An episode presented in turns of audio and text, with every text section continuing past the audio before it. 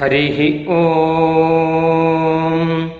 वषट्ते विष्णवास आकृणोमि तन्मे जुषस्व शिपिविष्ट हव्यम् वर्धन्तु त्वा सुष्ठुतयो गिरो मे यूयं पात स्वस्तिभिः सदा नः हरिः ॐ வேதமானது கோபுரம் போல இருக்கிறது என்ற உவமை மூலமாக இன்றைக்கு வேத வேதத்தை கேட்கப் போகிறோம்.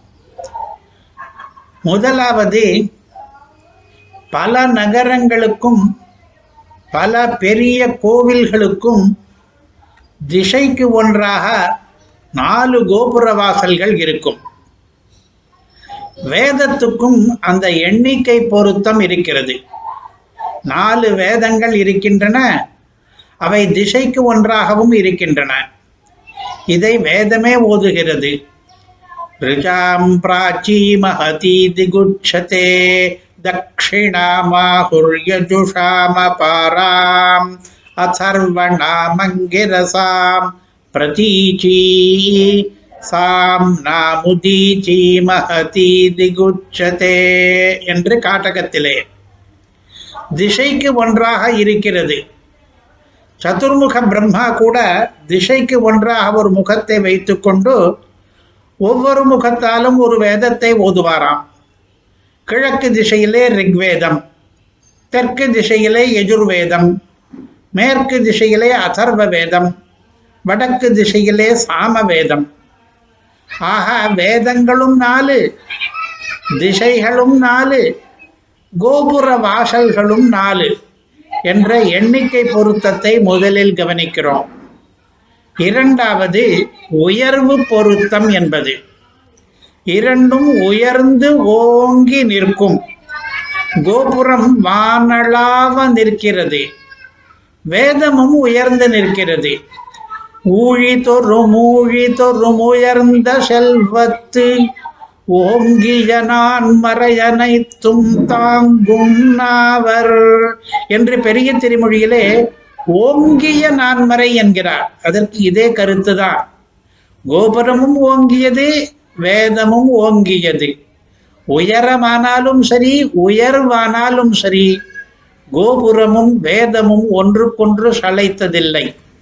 இது இரண்டாவது பொருத்தம். மூன்றாவது பொருத்தம் இடப்பொருத்தம் என்பது. இரண்டுமே எங்கே இருக்கும் என்று கேட்டால் பகவானின் பதத்திலே இருக்கும் என்று. பதம் என்றால் ஸ்தானம் என்றும் கால் என்றும் இரண்டு அர்த்தங்கள். கோபுரமானது பகவானுடைய ஸ்தானத்திலே பகவானுடைய திவ்ய தேசத்திலே இருக்கும். வேதமானது பகவானுடைய திருவடியிலே குடிகொள்ளும்.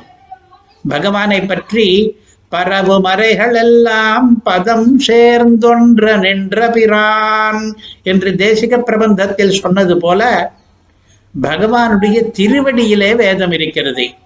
வேதம் பெருமாளின் திருவடியில் இருப்பதை பற்றி பாதுகா சகசிரம் அடிக்கடி பேசும்.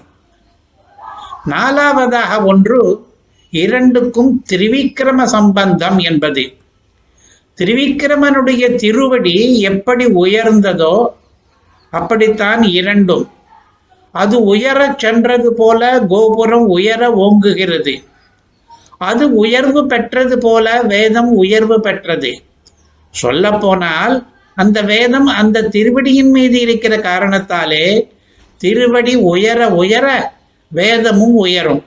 அதனால் திருவடி ஓங்கும் போது அதுவும் ஓங்குகிறது. திரிரித்தேவம் திரையோ வேதாக கீர்த்திதா முனிசத்தமைः क्रमसेतां तथा சர்வான் திரிவிக்ரம இதி ஸ்மிருதா என்று ஒரு பிரமாண வச்சனத்தை காட்டுகிறார் பட்டர் பெருமாளுக்கு திரிவிக்ரமன் என்ற பெயருக்கு காரணம் சொல்லும் போது சகசிரநாம பாஷ்யத்திலே மூன்று வேதங்களிலும் அவருக்கு அடிவைப்பு இருப்பதாலே அவர் திருவிக்கிரமனாம் ஆகா கோபுரமானது திருவிக்கிரமன் திருவடி போல இருக்கிறது என்றால் வேதம் கூட திருவிக்கிரமனுடைய திருவடி வைப்பு உடையது என்று தெரிகிறது. இவ்வாறாக திசை கொன்றாய் திகழ்வதாலும் திவம் வரை உயர்வதாலும் திருமாலின் பதத்தில் என்றும் திருவிக்கிரமன் போல் என்றும் நாலு காரணங்களாலே வேதமானது கோபுரம் போல இருக்கிறது என்று பார்த்தோம். இதை மேலும் விரித்து கம்பராமாயணத்திலே கம்பர் இந்த உவமை பொருத்தங்களை அதிகமாக நீட்டுகிறார். கம்பர் அயோத்திய நகரை வர்ணிக்கிறார் பாலகாண்டத்திலே. அங்கு நாலு கோபுர வாயில்களும் நாலு வேதங்கள் போல இருக்கிறது என்கிறார் அவர். அவர் கவி சக்கரவர்த்தியாயிற்றே எந்த உவமை சொன்னாலும் நிறைய பொருத்தங்களோடு தான் சொல்லுவார். அப்படித்தான் வேதங்களுக்கும் கோபுர வாயில்களுக்கும் ஏற்கனவே உள்ள எண்ணிக்கை பொருத்தம் உயர்வு பொருத்தம் இடப்பொருத்தம் முதலியவற்றை தவிர மேலும் நாலு பொருத்தங்களை கூறுகிறார் கம்பர். மாறுரா வழக்கினாலும் மாறுகள் உரைப்பதாலும் வாயிலாயிருப்பதாலும் மன்னுதல் பண்ணலாலும் என்று. இதை விளக்குவோம். இப்போது ஐந்தாவது பொருத்தத்துக்கு போவோம். மாறுரா வழக்கு என்று. அந்த கோபுரத்துக்குள் நுழைந்தவர் எவருக்கும் வழக்குகளிலே நேர்மை மாறுவதே கிடையாது. அயோத்தியா நகரம் என்பது புண்ணிய கஷேத்திரமானபடியினாலே அங்கே போனவர்களுக்கெல்லாம் நுழைந்தவர்களுக்கெல்லாம் நல்ல புத்தி ஏற்பட்டுவிடும். நீதி மாறவே மாட்டார்கள். நீதி நேர்மைப்படிதான் எல்லா வழக்குகளும் அங்கே நடக்கும். வழக்கு என்பதிலிருந்து இன்னொன்று தெரிகிறது. கோபுரத்தின் அருகிலே வழக்காடு மன்றங்கள் இருக்கும் நீதிமன்றங்கள். அவற்றிலே பொதுமக்களினுடைய வழக்குகள் மீதி ஊரிலே இருக்கிற ஜனங்களுடைய வழக்குகள் கூட இந்த மகாநகரத்திலே நடைபெறும். நீதிபதிகள் நீதி தவறாமல் தீர்ப்பளிப்பார்கள். அப்படி மாறுரா வழக்கு என்று நடைபெறுகிறது இங்கே என்கிறார். இதே போலத்தான் நீதியும் மாறுரா வழக்கும் வேதத்திலும் இருக்கும். தர்மத்துக்கு மூலமே வேதம்தான். அந்த வேதத்திலே ஒரு பதத்தையோ ஒரு எழுத்தையோ ஒரு ஸ்வரத்தையோ கூட மாற்றாமல் வேதியர்கள் ஓதுகிறார்கள். அதனாலே அது மாறுரா வழக்கு. எத்தனையோ ஆயிரம் ஆயிரம் ஆண்டுகளாக வழக்காற்றிலே எந்த மாற்றமும் இல்லாதபடியாலே மாறுரா வழக்கு என்பது வேதத்துக்கு இருக்கிறது. அடுத்த பொருத்தம் ஆறாவது பொருத்தம் ஆறு சொல்லும் பொருத்தம். நல்ல ஆறு சொல்லும் என்பது. கோபுரமானது நல்ல வழியை சொல்லும். ஊருக்குள் எந்த இடத்துக்கு எப்படி போக வேண்டும் என்ற வரைபடம் கோபுர வாசலிலே இருப்பதாலே அது நல்ல ஆறு சொல்லும். வேதமும் கூட நல்ல ஆறு சொல்லும். பிரவருத்தி மார்க்கம் நிவர்த்தி மார்க்கம் சித்தோபாயம் சாத்தியோபாயம் என்று நல்ல வழிகள் பலவற்றையும் போதிக்கிறது வேதம். இவ்வாறு கோபுரத்துக்கும் வேதத்துக்கும் இன்னொரு பொருத்தம் தெரிந்தது. ஏழாவது பொருத்தம் கம்பன் பண்ணுகிற வார்த்தை வேடிக்கை மூலமாக. இரண்டும் வாயில் என்கிறார் கவி சக்கரவர்த்தி கோபுரம் வாயில் என்பது எப்படி என்றால் தோரண வாயில் காப்பானே மணிக்கதவம் தாழ் திறவா என்று ஆண்டாள் சொல்வது போல அதிலே தோரண வாயில் இருக்கிறது. அது கோபுர வாசல் என்று இப்பொழுது மருவி இருக்கிறது கோபுர வாயில் அது. வேதமும் கூட வாயில் எப்படி என்றால் அது வாய் என்கிற உறுப்பிலே வருகிறது எழுதப்படாமல் வாய் வழியே வருகிறது.